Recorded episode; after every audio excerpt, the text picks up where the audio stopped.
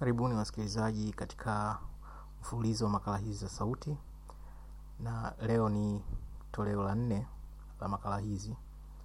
Uh, makala zangu zinapatikana mtandaoni sasa hivi uh, pamoja na kwenye blog. Ukienda pale kwenye blog kuna sehemu ambapo nime ukibonyeza utapelekwa kwenye ukurasa wa Podomatic ambapo unaweza kuzi, o, kuzisikia makala zilizotangulia, lakini pia kwa kufuata anwani ya Podomatic ambayo ni chahali.podomatic.com unaweza kuzisikiliza pia pasipo na matatizo. Leo nataka kuzungumzia swala linalohusiana na umoja wetu kama Watanzania, umoja na ushirikiano wetu, vitu ambavyo vinatufanya Watanzania kujivunia na kuwa tofauti na majirani zetu. Katika eneo la maziwa makubwa, Tanzania inaonekana kama kisiwa cha amani. Naomba nifafanue kwamba amani ni kitu ambacho si rahisi sana kukipatia tafsiri ya moja kwa moja, kwa maana ya kwamba kuna baadhi ya watu ambao wanaona amani ni kukosekana kwa machafuko au vurugu, lakini pia kwa mtizamo mwingine amani inaweza kutafsiriwa pia kama kutokuwa na hofu ya kesho, kutokuwa na hofu ya muda unaofuatia, kutokuwa na hofu kuhusu mwaka ujao. Lakini kwa ujumla, amani ambayo najaribu kuizungumzia ni ya maelewano miongoni mwetu, tukiachia matatizo madogo madogo ambayo yanajitokeza au katika nyakati tofauti. Kwa hiyo ukilinganisha kwa mfano hali tuliokuwa nayo nchini Tanzania na hali ilivyo sehemu kama uh, Jamhuri ya Kidemokrasia ya Watu wa Kongo, tunaweza kusema sisi tuna amani ya kutosha, lakini pia amani ni kitu ambacho hakuna ile amani ya, ya asilimia mia moja, kwa maana kuna mtu anaweza kuwa na amani katika nchi, kunaweza kuwa hakuna matatizo, kwa mfano hakuna vita, lakini pengine kuna matatizo ya kifamilia. Sasa huyu mtu hana amani ndani ya familia, lakini nchi ina, ina, ina amani. Kwa hiyo ni vitu viwili ambavyo vinaweza vinakinzana kwa namna fulani, lakini kwa ujumla, tunapoangalia taifa, tunaangalia watu watu kwa ujumla, kabila tuseme, kabila moja zidi ya kabila jingine, dini moja zidi ya dini nyingine, jinsia moja zidi ya jinsia nyingine. Kwa kimsingi, kwa hilo tunaweza kusema kwamba Tanzania tuna amani ya kutosha. Uh, na kama nilivyosema kwamba amani ya moja kwa moja ni vigumu kuipata kutokana na tofauti za kibinadamu, tofauti za kimtizamo.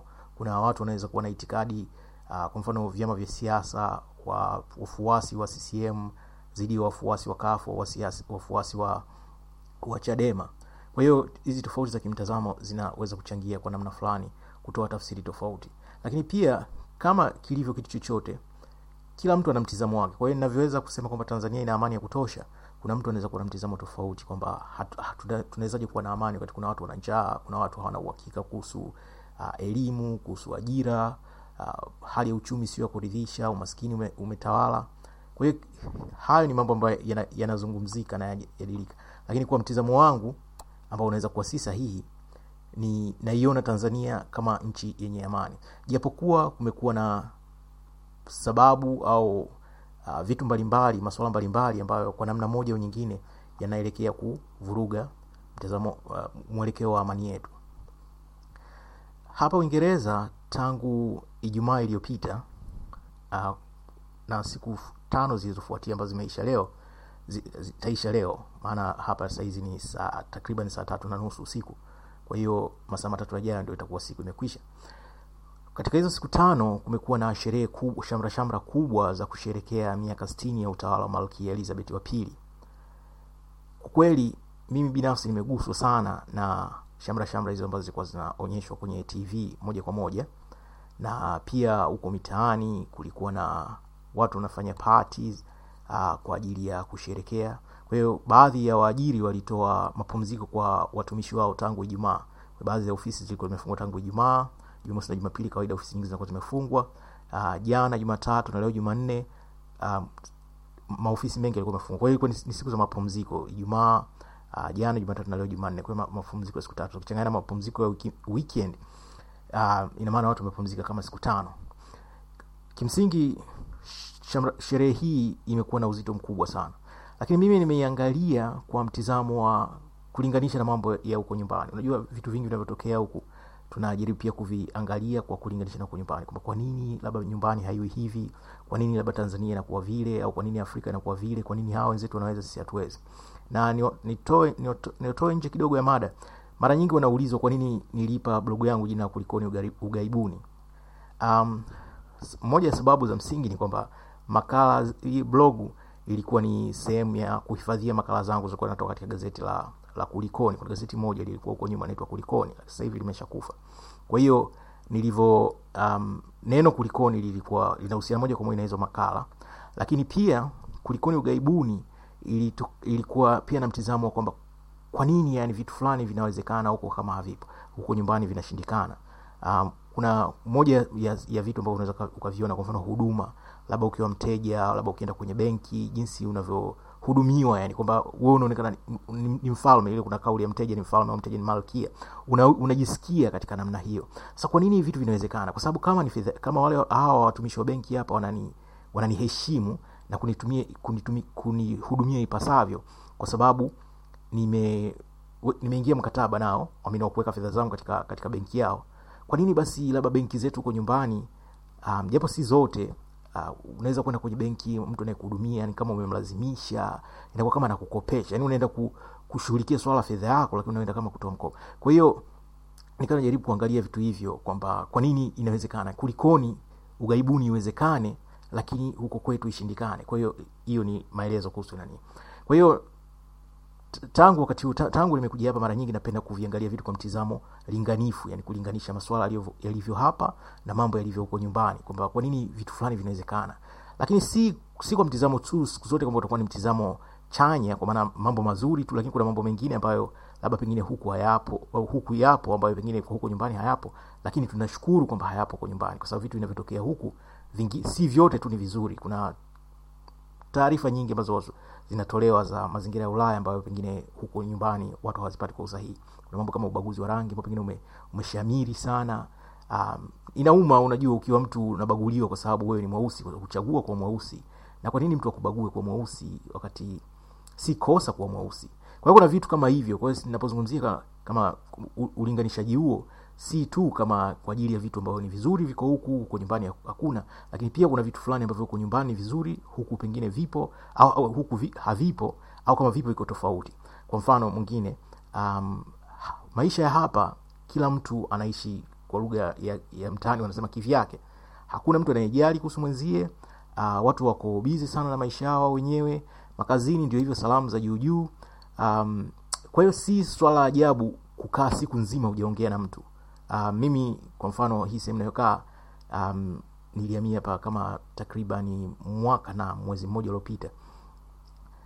Na kuna familia nyingi katika eneo hili katika, katika jengo hili nalokaa lakini hakuna mtu ambaye nafahamiana naye. Um, labda mara, mara moja moja utakutana na mtu um, labda mlangoni na kusalimiana na hizo salamu zenyewe ni nadra. Kwa hiyo ile kitu ambacho ule uja- ujamii unajua binadamu ni, ni, ni kiumbe ambaye anaishi katika jamii. Kwa hiyo moja ya vitu ambavyo pengine vina- vinapelekea sana vitu vya ajabu ajabu kutokea upweke wa namna fulani. Kwa haya ni mambo ya kwa nyumbani um, majirani wapo. Majirani wakikaa siku tatu hawaja kuona wanakuwa na wasiwasi labda pengine bwana vipi? Watu wanaweza hata kuja kugongea vipi bwana mbona uonekani vipi? Unaumwa? Tatizo na nini? Unaona? Um, kwa hiyo ni kuna kuna hali fulani ambayo kuna vitu ule ile jamii faida ya jamii kwa kweli nyumbani inakuwepo pengine zaidi ya huku. Huku watu wako binafsi sana. Ubinafsi wao wenyewe binafsi yani ile kibinafsi. Yo, kila mtu anaangalia zaidi masuala yake kulikoni masuala ya mtu mwingine. Si kama hakuoni kuona na kuona. Lakini watu wanaendekeza zaidi masuala yao kulikoni um, kulikoni labda pengine kujua. Ina faida na hasara zake. Faida ni kama um, hakuna mtu labda anayekuchunguza labda majungu na nini na vitu kama hivyo katika nyumbani wakati mwingine mtu ukivaa vile labda mtu amekulaiki na nini kuna vitu kama hivyo kwa hiyo kila kitu kina, kina na uzuri na kinakuwa na ubaya wake. Kwa hiyo kwa, kwa, kwa mtizamo huo. Sasa baada ya kuangalia hii shamra hizi shamra shamra za miaka za kushiriki miaka sitini ya utawala wa malkia nimejaribu kuangalia kuhusu kwa nyumbani. Unajua miaka ya nyuma siku za nyuma uh, kipindi cha toka tunapata uhuru mpaka baba wa taifa alipokuja kung'atuka yeye mwenyewe anasema kung'atuka kutoka madarakani na hatimaye kuja kufariki. Watanzania tulikuwa tuna umoja tulikuwa ni kitu kimoja. Um, si kwamba hatukuwa na makabila makabila tulikuwa nayo. Na moja ya vitu ambavyo vilituunganisha sana ni lugha ya kiswahili. Kwa sababu uh, baadhi ya stadi um, kama tafiti hizi au mambo yaliyoandikwa na, na, na wasomi kuhusu tanzania wanasema tanzania ina mazingira ya kutosha ya kuwa na vurugu. Tanzania ina sababu nyingi za kuwa kwamba pengine sisi tungekuwa tuko tuna tunapigana au pengine kuna vurugu za namna fulani. Kwa sababu kwa mfano idadi ya waislamu ukiangalia na idadi ya wakristo ni takriban sawa. Unaona eh? um, takriban sawa. Nisingependa kuingia zaidi kwenye takwimu halisi. Idadi ya waislamu ni kubwa kidogo zaidi ya wakristo. Um, na kundi kubwa jingine katika hilo ni watu wasio wanaofuata dini za asili za kiafrika ambao pengine unaweza kuita wapagani. Sasa huu ukubwa wa dini hizi kati ya wakristo na waislamu zingeweza kuwa kichocheo cha vurugu huko nyumbani. Kwa sababu gani? Ni ukweli usiopingika na, na stadi zimeonyesha na mimi nilikuwa naf, naf, naf, utafiti eneo hilo. Uh, kuna manunguniko makubwa miongoni mwa waislamu kuhusu masuala ya ajira na masuala ya elimu. Haya ni maeneo mawili ambayo yanazungumziwa sana na waislamu. Wengi si, sio wote lakini ku- ku- kulingana na tafiti kuna idadi ya kutosha waislamu ambayo hairidhishwi na mwenendo wa swala la elimu na swala la, la, la ajira kwa sababu elimu na ajira zinaendana zina, zina uh, ukimwelimisha mtu anakuwa na nafasi nzuri zaidi ya kupata ajira. Kwa hiyo manunguniko haya yamekuwepo na ukiangalia katika historia ya tatizo hili um, tangu huko nyuma kuna baadhi ya waislamu ambao wanaona serikali ilikuwa ikiingilia masuala yao pengine kwa kutumia baraza la waislamu tanzania bakwata ambayo ilikuwa kama ni chombo cha serikali kwa hiyo um, malalamiko yao manunguniko yao imekuwa hayasikilizwi. Um, imekwenda mpaka miaka ya themanini uh, miaka ya themanini kwenda tisini ndio hasa, hasa hayo manunguniko yameweza kuchukua mtizamo mpya. Ambao na vurugu nakumbuka vurugu za mwembe chai um, maandamano ma- mi- mi- mihadhara na vitu kama hivyo. Haya matatizo yapo na hapa tunaweza kuangalia kwamba pengine wakati mwingine viongozi wetu nao wanakuwa wanapenda kuyafukia matatizo. Baadhi ya matatizo ambayo yapo kwa mfano swala la mahakama ya kadhi halijapatiwa ufumbuzi limewekwa chini ya carpet. Kuna siku litakuja kuibuka kama ambavyo matatizo ya muungano ambayo yanawekwa chini ya carpet. Haya ni matatizo ambayo kwa kweli yapo lakini hayapatiwa haya, haya, haya ufumbuzi au kuzungumzwa kwa uwazi. Watu wajadiliane waangalie njia bora ya kutatua matatizo haya ni ipi. Kwa hiyo kama nilivyosema swala kidini ni moja ya nyufa ambazo zingeweza kuifanya tanzania iwe pengine isiwe na amani kama ilivyo sasa hivi. Lakini pia kuna swala kama umaskini. Unajua umaskini wanasema maskini hana cha kupoteza. Kwa ni rahisi maskini kuingia mtaani kufanya vurugu. Ni rahisi maskini ku, kukwapua labda kupora kufanya kitu fulani. Kwa sababu kwa, kwa mtu ambaye hana uhakika wa kula akiwa nyumbani kumpeleka jela inakuwa ni nafuu kwa sababu serikali ndio inalipia chakula chake huko jela. Unaona? Kwa hiyo haya ni mazingira. Lakini pamoja na umaskini watu wameendelea kuwa na upole na amani japo kunakuwa na malalamiko kwamba upole huu unachangia mafisadi kuutumia kwa ajili ya vitu vingine lakini tuiangalie kwa upande chanya kwamba amani ni kitu cha muhimu zaidi kuliko hizo vurugu ambazo nazungumzia. kwa hiyo tu, pia sisi tuna tanzania na makabila takriban mia moja ishirini sasa makabila mia moja ishirini uh, kuyaweka pamoja na kuwa kitu kimoja si kitu rahisi sana na hiki ndio kinaweza kuja kuonyesha umuhimu wa, wa, wa lugha ya kiswahili kwa sababu ingekuwa vigumu sana kwa mchaga na makonde kuweza kuwasiliana ingekuwa vigumu sana kwa mzaramu na muha kuweza kuwasiliana lakini kwa lugha ya kiswahili tumeweza kuwa kitu kimoja. Na hapa pongezi nyingi zinatakiwa kumwendea baba wa taifa marehemu uh, julius kambarage nyerere ambaye alifanya jitihada kubwa za kuhakikisha kwamba kiswahili kinakuzwa na kina kinatuunganisha. Kina kwa kiswahili kisaidia kutuunganisha. Lakini kingine ambacho kinaweza kutuunganisha zaidi ni itikadi umoja ya, ya, ya, ya ujamaa. Uh, itikadi ya ujamaa iliweza kutufanya kuwa kitu kimoja kwa sababu ujamaa ulikuwa unapinga ubaguzi ujamaa ulikuwa unapinga uh, kunyanyasa ma, makundi yasiyojiweza. Kimsingi ujamaa ulikuwa ku- kufanya tuwe kitu kimoja. Na kweli kwa muda mwingi tulikuwa tunajiona kitu kimoja na mpaka sasa hivi bado hisia zile zipo za kuangaliana kama watanzania zaidi kuliko ni vitu vingine. Mie nimekaa maeneo ambayo um, kidogo uislamu ni mkubwa, ni mkubwa zaidi kuliko ukristo. Nimekaa kigoma nimekaa tanga nimekaa tabora. Mikoa hii ina idadi kubwa waislamu wakati niko kigoma na, um, katika darasa nakumbuka ni darasa la kwanza nilisoma nikiwa kigoma. Um, katika darasa ambalo likuwa na wanafunzi kama nadhani pengine arobaini hivi tulikuwa tulikuwa wakristo wanne lakini tulikuwa ni kitu kimoja yani sikuangaliwa mimi kama mkristo nilikuwa naangaliwa kama mtanzania mtanzania wa kawaida. Hakuna mtu alioniangalia ka, mie kama mtu wa morogoro ila niliangaliwa kama mtanzania. Kwa hiyo kigoma nilivyokaa nilikuwa mtanzania kama kama mtanzania mwingine aliyoko kigoma. Um, nilivyokuwa tabora hali hali ilikuwa vile vile wengi marafiki zangu walikuwa ni waislamu. Naweza nikasema idadi ya marafiki zangu wa tanzania pengine robo tatu ni waislamu. Na hata mara moja ijawahi kutokea kwamba tukatofautiana kwa sababu mimi ni mkristo nao ni waislamu. Hiyo toka toka huko nyuma na mpaka sasa hivi hali bado iko hivyo nikwenda tanga nako uh, tanga uislamu mkubwa ni, ni ume, umesambaa sana. Uh, sikuwahi kubaguliwa sikuwahi kuonwa tofauti kwa sababu mimi ni mkristo. Tuliishi tuliangaliana kama kama watanzania. Sikuwahi kuangaliwa kama mie mtu wa morogoro. Najua watu wa tanga watu wa pwani kiswahili na nini na sio watu wa bara kiswahili chetu kizito. Lakini hakuna mtu alionibagua au kunicheka kuniona kwamba labda naongea kiswahili kizito wakati wanaongea kiswahili cha pwani. Kwa hiyo tuliishi vizuri. Ujamaa ulituunganisha kutufanya kuwa, kuwa kitu kimoja. Ukienda tanga unajiona uko nyumbani. Ukienda ukiwa daa unajiona uko nyumbani. Ukiwa mtwara uko nyumbani. Vitu hivyo vilisaidia sana kutufikisha hapa tulipo. Sasa matatizo alianza kujitokeza kwa hasa kuhusu swala la umoja wetu na mshikamano wetu. Uh, mara baada ya kustaafu baba wa taifa um, miaka michache baadaye kulitokea kitu ambacho kinaitwa azimio la zanzibar kimsingi azimio la zanzibar lilikuwa ni kama kutangaza mauaji ya, azimio la arusha kutangaza mauaji ya itikadi ya ujamaa na kujitegemea. Kilichotokea katika hiyo azimio la zanzibar ambalo mpaka sasa hivi haliko rasmi kwa sababu ni vigumu kupata ma, ma, nakala chapishi inayoelezea azimio la zanzibar kama ukilinganisha na jinsi ilivyokuwa labda azimio la arusha azimio la musoma. Maazimio ya nyuma ilivyokuwa ilikuwa nawekwa hadharani kwa ilikuwa rahisi kuyaona. Lakini hilo azimio alikuonekana ni vigumu kulipata. Ukitafuta mtandaoni unaweza kupata maelezo na, na nyaraka mbalimbali lakini hakuna uh, nyaraka za kiofisi uh, ras, nyaraka rasmi kuhusiana swala. So, katika azimio la zanzibar baada ya kuua hiyo itikadi ujamaa basi, basi angalau kingekuwa na na kitu mbadala. Sasa uja, uja, siasa ujamaa ikawa ni kama imetangaziwa kifo azimio la arusha ambalo ndani yake ndio kuna inajenga siasa ya ujamaa na kujitegemea nayo hakukuzaliwa haku, haku itikadi mbadala. Tukabakia kuwa tunaenda tunaendelea kuimba. Kwa sababu baada ya azimio la zanzibar maelezo ni kwamba sie bado ni wajamaa na mpaka sasa hivi ukisikia labda hotuba za chama tawala wanasiasa wetu wanaendelea kuimba majukwani. Sisi bado ni wajamaa siasa ya ujamaa. Hauwezi kuwa mjamaa wakati huu unakumbatia ubepari. Na ubepari tulikuwa tunaelezwa kwa nyuma ni dhambi. Na ubepari ni kitu kibaya. Well, mazingira wakati huo ni tofauti na mazingira sasa hivi. Uh, kwa hiyo haingekuwa haingekuwa haingekuwa haingekuwa dhambi.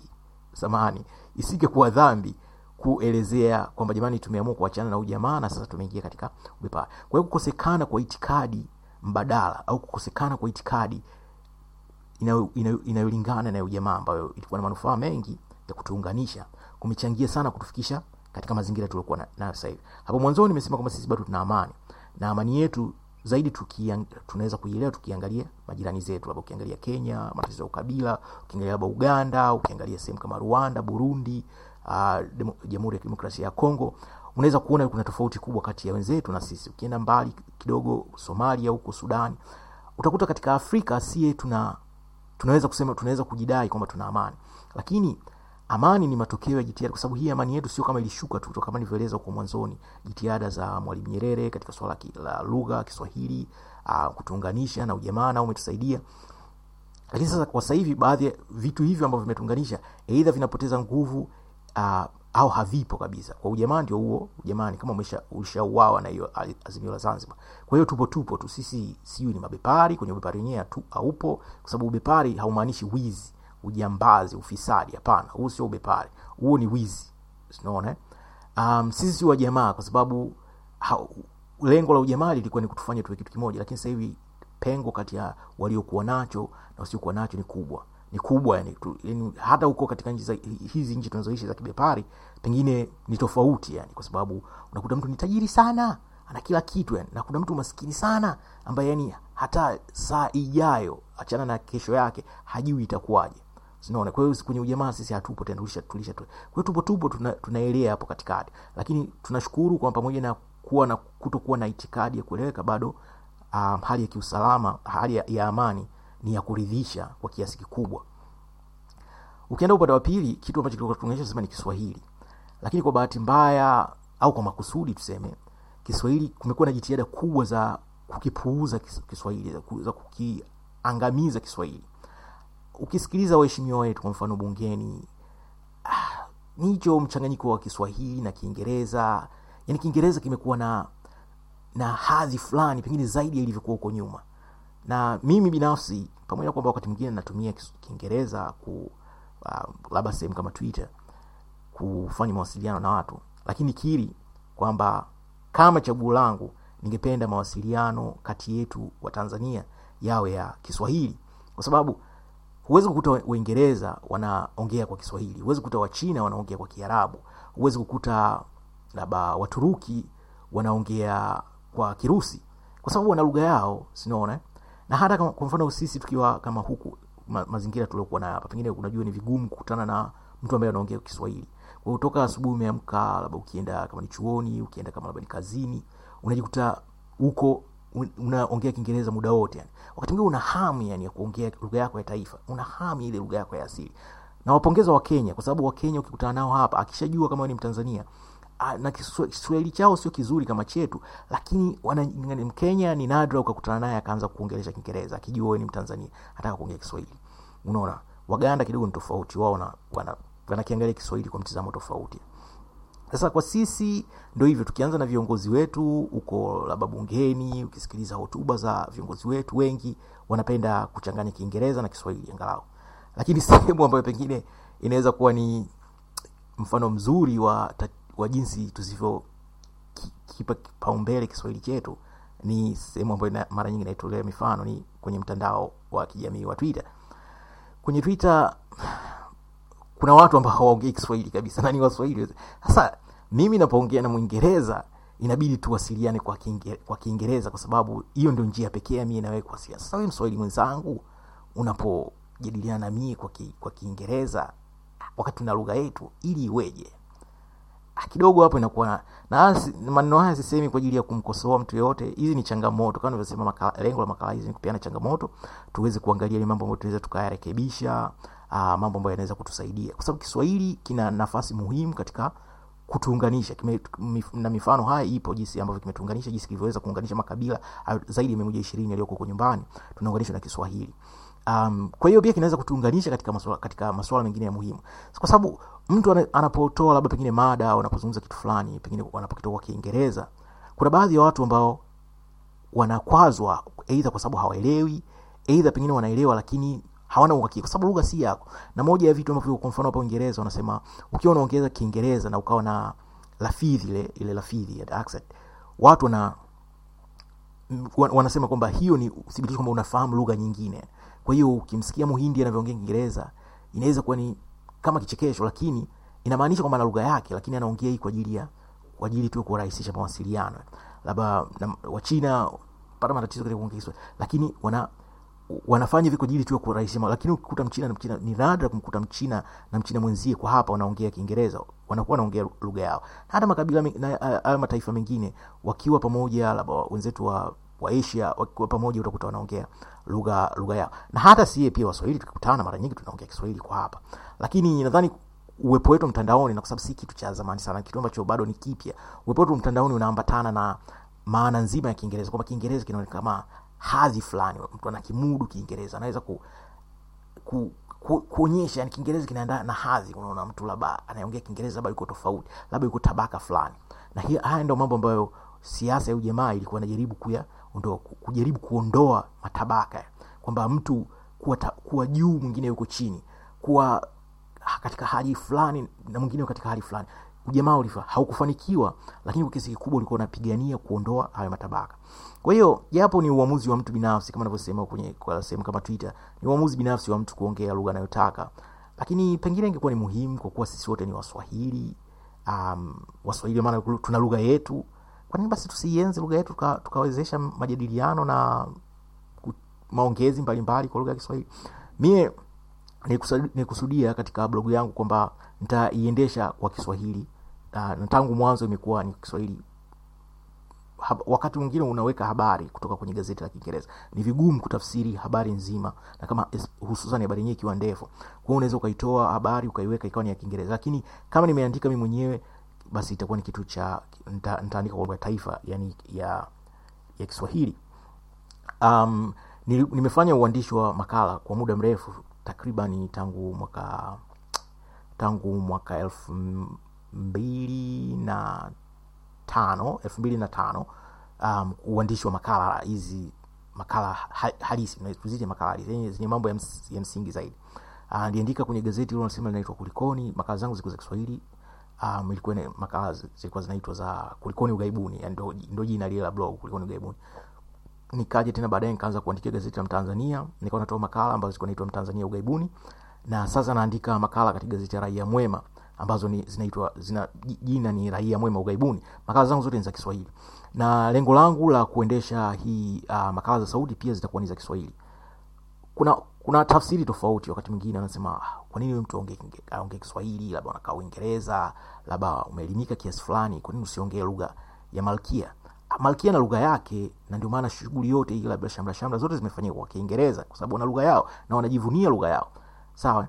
Sisi tuna lugha yetu kiswahili kwani tusijivunie lugha yetu kwani tusiwasiliane kwa kiswahili. Kwa hiyo nadhani kwa kuongea kiswahili na hadhira nakuwa na hadhira kubwa zaidi kuliko labda pengine makala hizi ningeziendesha kwa kiingereza. Swala kwamba na kimudu au sikimudu hilo tuliweke kando kwa sababu huwezi kujivunia kisicho chako. Mimi najivunia kilicho changu najivunia lugha yangu. Kwa naimudu lugha yangu na ningependa niwasiliane na watanzania wenzangu kwa kutumia lugha hii ambayo naamini itawafikia wengi na kuelewa zaidi kile ambacho na kusudia kukiongea kwa hiyo tuki, tukipa tukikipa kipaumbele kiswahili kinaweza kutusaidia pia kuturejesha katika kule tulikotoka. Na tujivunie utanzania wetu tujivunie um, tamaduni zetu ambapo lugha ni sehemu muhimu ya utamaduni. Na itusaidie ku, kufikia malengo mbalimbali ambayo tuliokuwa nayo. Um, hilo linawezekana kwa sababu liko ndani ya uwezo wetu. Ni kuwa na dhamira tu ya kufanya kitu ambacho nadhani ni, ni sahihi kwa hiyo kama ni, kama nilivyosema mwanzoni kwamba ukiangalia hizi sherehe ambazo zimegusa hisia za wengi wa waingereza miaka sitini ya utawala wa malkia imekumbushia huku tulikotoka hapa tulipo na pengine wapi tunapoelekea.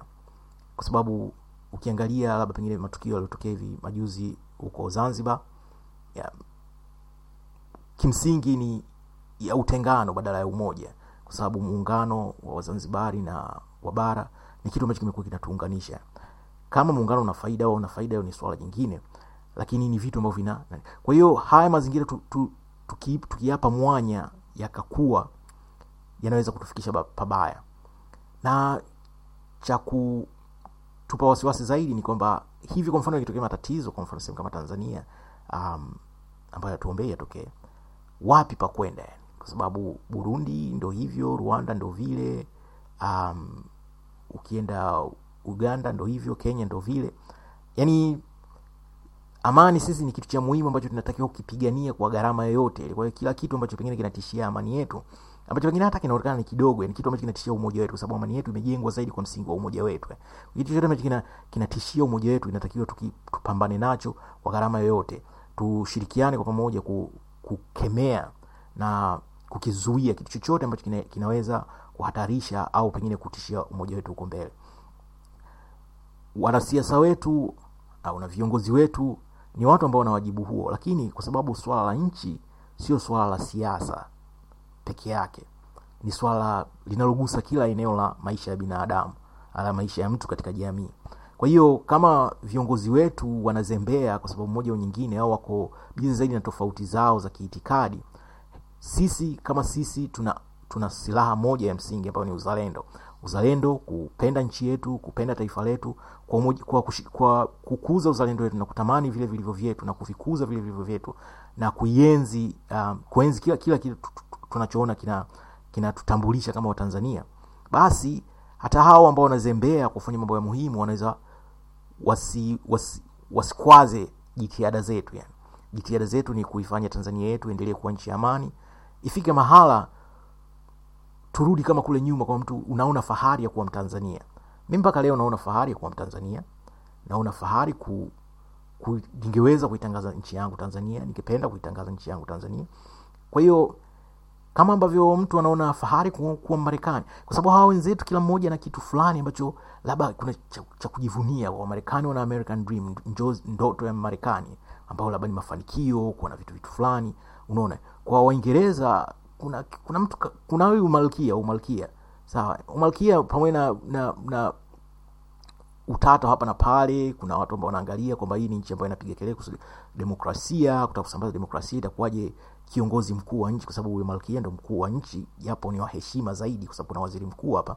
Kwa nini sasa basi iwe na malkia ambaye hachaguliwi? Kwa nini familia malkia iwe na kama uongozi halali wa kidemokrasia kwa sababu sio demokrasia hakuna alomchagua. Kwa nini kuwe na baadhi ya wabunge hiyo bunge la mabwanyenye ambao hawachaguliwi ni kwa sababu tu ya uwezo wao wa kitajiri na nini? Hivyo ni vitu vya kuweka kando. Lakini kama mtu kati ya mtu na mtu kwa ujumla ni kama utakuta hiyo labda familia ya kimalkia ina waunganisha waingereza kama hivi kama matukio yaliyotokea katika siku tano hivi yanavyoonyesha. Kwa hiyo na sisi vile vitu ambavyo vinatuunganisha um, au ki, vitu vya kujivunia vinatakiwa tuvienzi um, tuvipiganie tuhakikishe kwamba haviharibiwi na hatimaye tuwe katika mazingira ambayo kila mmoja wetu anayapenda. Tujivunie. Ifike sehemu ambapo mtu unajivunia kuwa mtanzania ifike sehemu usione aibu ukiulizwa wewe unatoka wapi uanze kusingizia umetoka sehemu fulani. Kuna baadhi ya waswahili wenzetu hapa wanajifanya wa kwa maana labda anaona aibu kuonekana anatoka tanzania nchi maskini moja ya nchi maskini kuliko zote duniani kama mwananchi unaweza ukaona kwamba labda mchango wako wa kubadilisha uchumi wa tanzania ni mdogo lakini katika uzalendo utatuwezesha kwa mfano tuna uchaguzi elfu mbili na kumi na tano uchaguzi mkuu unakuja elfu- mbili na kumi na tano labda kuangalia kwamba unapokwenda kutumbukiza kura yako hukutumbukiza kura ile kwa sababu ya haiba ya mtu fulani. Lakini yule yule ulomtumbukizia kura yule ulompigia kura atakusaidia nini au ataisaidia vipi tanzania yako? Sio swala la wewe na yeye bali swala la wewe na tanzania. Kiongozi sio kukuongoza wewe. Kiongozi anaiongoza nchi. Sawa na nchi inaundwa na wewe mimi na yule. Ama sio? Kwa namna hiyo huo ndio uzalendo katika levo ndogo kabisa uzalendo katika hatua ndogo kabisa. Kwa hiyo tuki, eh, uzalendo wetu na tukihamasishana kupenda vilivyo vyetu na kuvithamini na, na kuvijali tunaweza kutengeneza itikadi mbadala ambayo ni uzalendo badala ya ujamaa ambao umevunjwa ambao uli- uliuawa na Azimio la Zanzibar, tukawa na itikadi mbadala ambayo ni uzalendo, kwamba tunaipenda Tanzania yetu, hauna, haina jina hatuwezi kuita ujamaa kwa sababu si ujamaa tena, lakini ni ile kwamba tumechoka kuwa maskini, tumechoka nchi yetu kuonekana kuwa na kila kitu, lakini bado ni maskini, ombaomba wa kupindukia. Um, tumechoka kuona labda pengine watu ambao wanastahili kufanya mema au ku, kuongoza vema wanafanya tofauti. Kwa hiyo tutumie ule uzalendo wetu ku, kwa njia zile zile za amani na kukuza kudumisha amani, ze, amani yetu kuleta mabadiliko yanayokusudiwa. Basi mimi nadhani kwa leo haya niliongea natosha. Um, labda nianze kufanya mabadiliko kidogo kidogo, kidogo. Nimalizie kwa, kwa kusema kwamba na, na, naanza mabadiliko kidogo ambapo kuwa hii si kwa ajili yangu, ni kwa ajili yetu sote na kwa ajili ya nchi yetu, basi nikaribishe maoni kutoka kwa watu mbalimbali, si tu yale maoni kuhusu ubora wa, wa makala hizi, bali pia mada mbalimbali ambazo tunaweza kuzungumzia, kwa sababu si, si, si kwa ajili yangu peke yangu, bali kwa ajili yetu sote. Labda kama kuna swala ambalo nadhani pengine tunaweza kuli- ku- ku- kulizungumzia pengine kwenye makala zijazo huko mbele, inaweza kuwa makala ijayo au pengine mbele zaidi, basi usisite kuni, kunifahamisha. Uh, unaweza kunitumia kwa uh, anwani za barua pepe zif, mbili zifuatazo.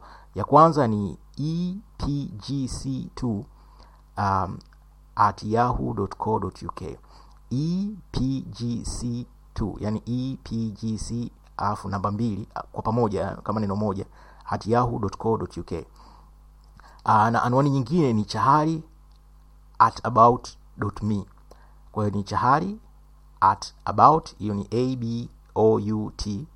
me kwa maana ya me kwa hiyo ukituma katika hizo anwani zote mbili nitaipata.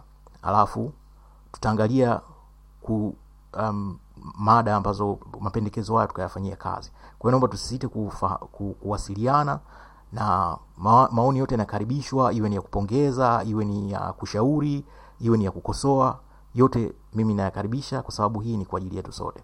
Basi nashukuru sana kwa kuchukua muda wako kunisikiliza na nakutakia usiku mwema na tutazidi kuwasiliana katika makala hizi katika muda ujao. Asanteni na kwaherini